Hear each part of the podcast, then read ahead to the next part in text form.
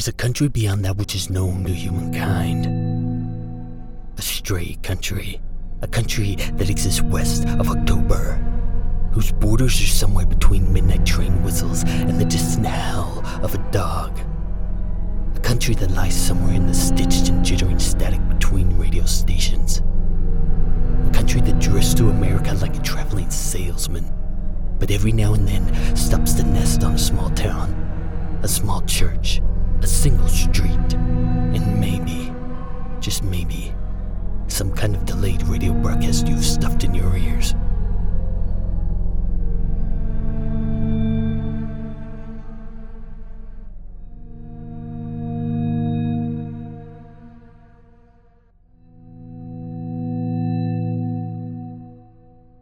Chapter 37 Slinging Static from Between the Dials.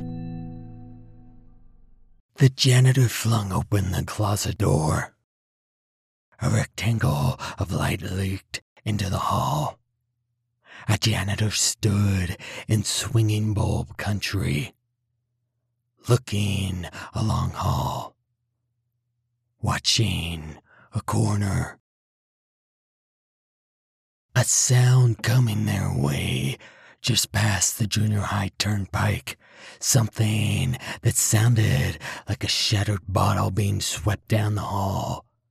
But the janitor was not out corralling trash. No.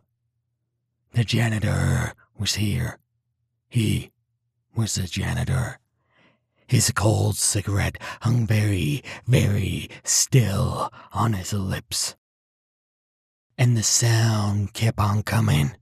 Sounded like someone trying to tune into a radio broadcast, fumbling the dial, leaving the air full of television storms.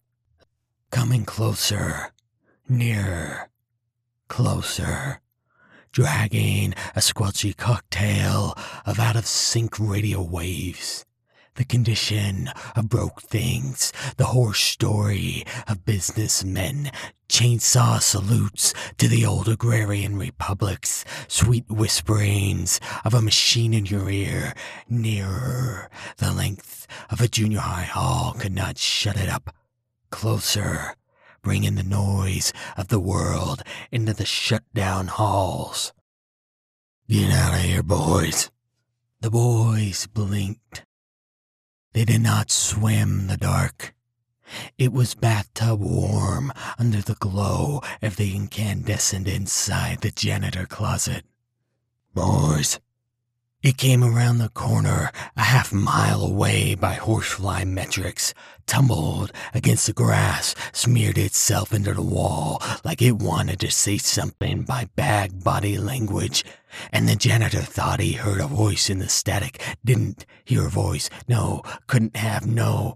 But if he had, it was a voice he had heard before. Clips from Roosevelt's fireside chats and radio DJs jockeying the long nights a Vietnam death report from the CBS Evening News, Kent State dead, the Challenger exploding, a canned laugh from a sitcom, a catchphrase from a character, Eddie Haskell, maybe, who could tell, who could say. Something he had thought he had heard on Father Knows Best. Something Elvis might have said off mic, but too damn near to be forgotten. Yes, the janitor thought he heard the sack say something but knew he didn't. No, knew it was only the slush pile of recorded American radio. Slag, memories slung together, stitched together, yes, because white plastic sacks don't have throats. And things without throats don't talk but it sounded like something tapped into the oil well of recorded communal audio. Everything since Edison sang Mary Had a Little Lamb. Everything phonographed and gramophoned and voxophoned and radioed and televisioned and film smashed and VCR'd and answering machined and telephone operators like the white plastic sack with some kind of cemetery for the century of radio and film a black hole for all the forgotten things said on radio waves, Something that spoke through the garbage bin of yesterday's radio broadcast. But what had it said? What would a white plastic bag say? The eagle has, ask not what your country, portrait of a Bush League Fuhrer, America. I have a dream. It is the evil empire in the house of the rising Mr. Cleaver, a nickel and dime man, Mr. Gorbachev. Since my baby, pumping out the hits, 1099, a dark room squint at a world. Sunlight has never gone through him. Color we will build a Marine Corps out of. On the air, I am your Adam. I certainly hope no one slaughters the little fellow. One would a white plastic bag say? Nothing we hadn't slurred into our microphones. Boys, the janitor whispered the boys blinking from the glow of the well lit room. Would not, could not, would not, could not, would not join the dance. I'll fall over my own shadow, thought Billy. Trip over the dark like shoelaces, thought Jack.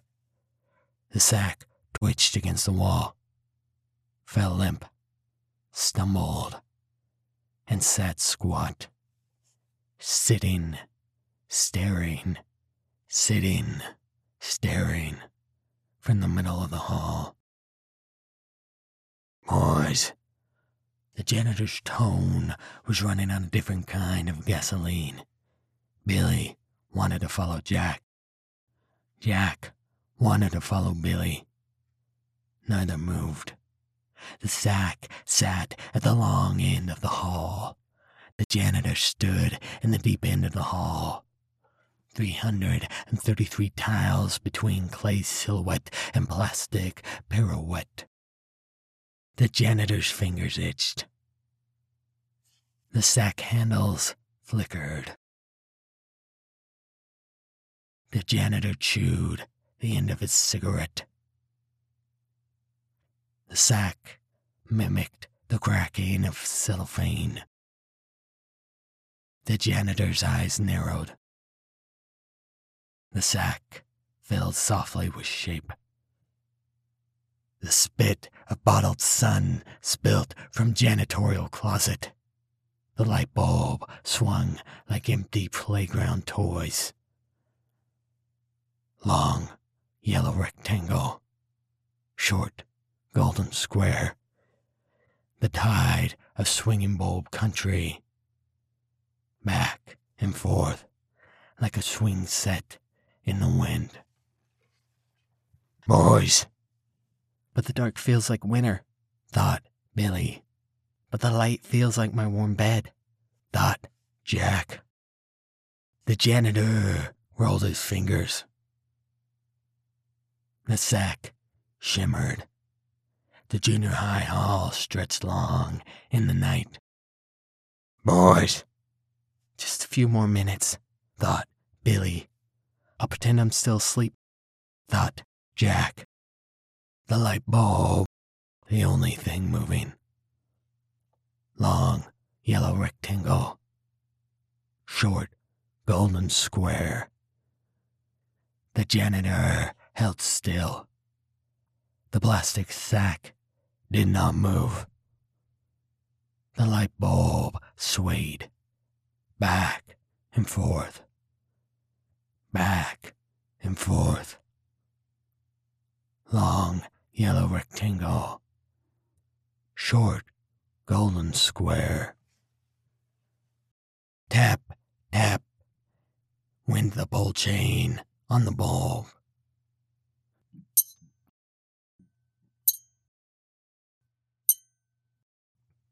Long yellow rectangle short, golden square. One man in janitorial blue spoiling the scene. One sack, a nothing stew, mocking the silver screen.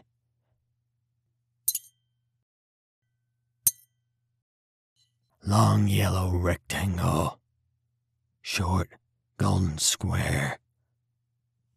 Boys, his tone was running low on fuel. Would not, could not. Long yellow rectangle, short golden square. Boys, his voice didn't like the odds of this duel. Would not, could not.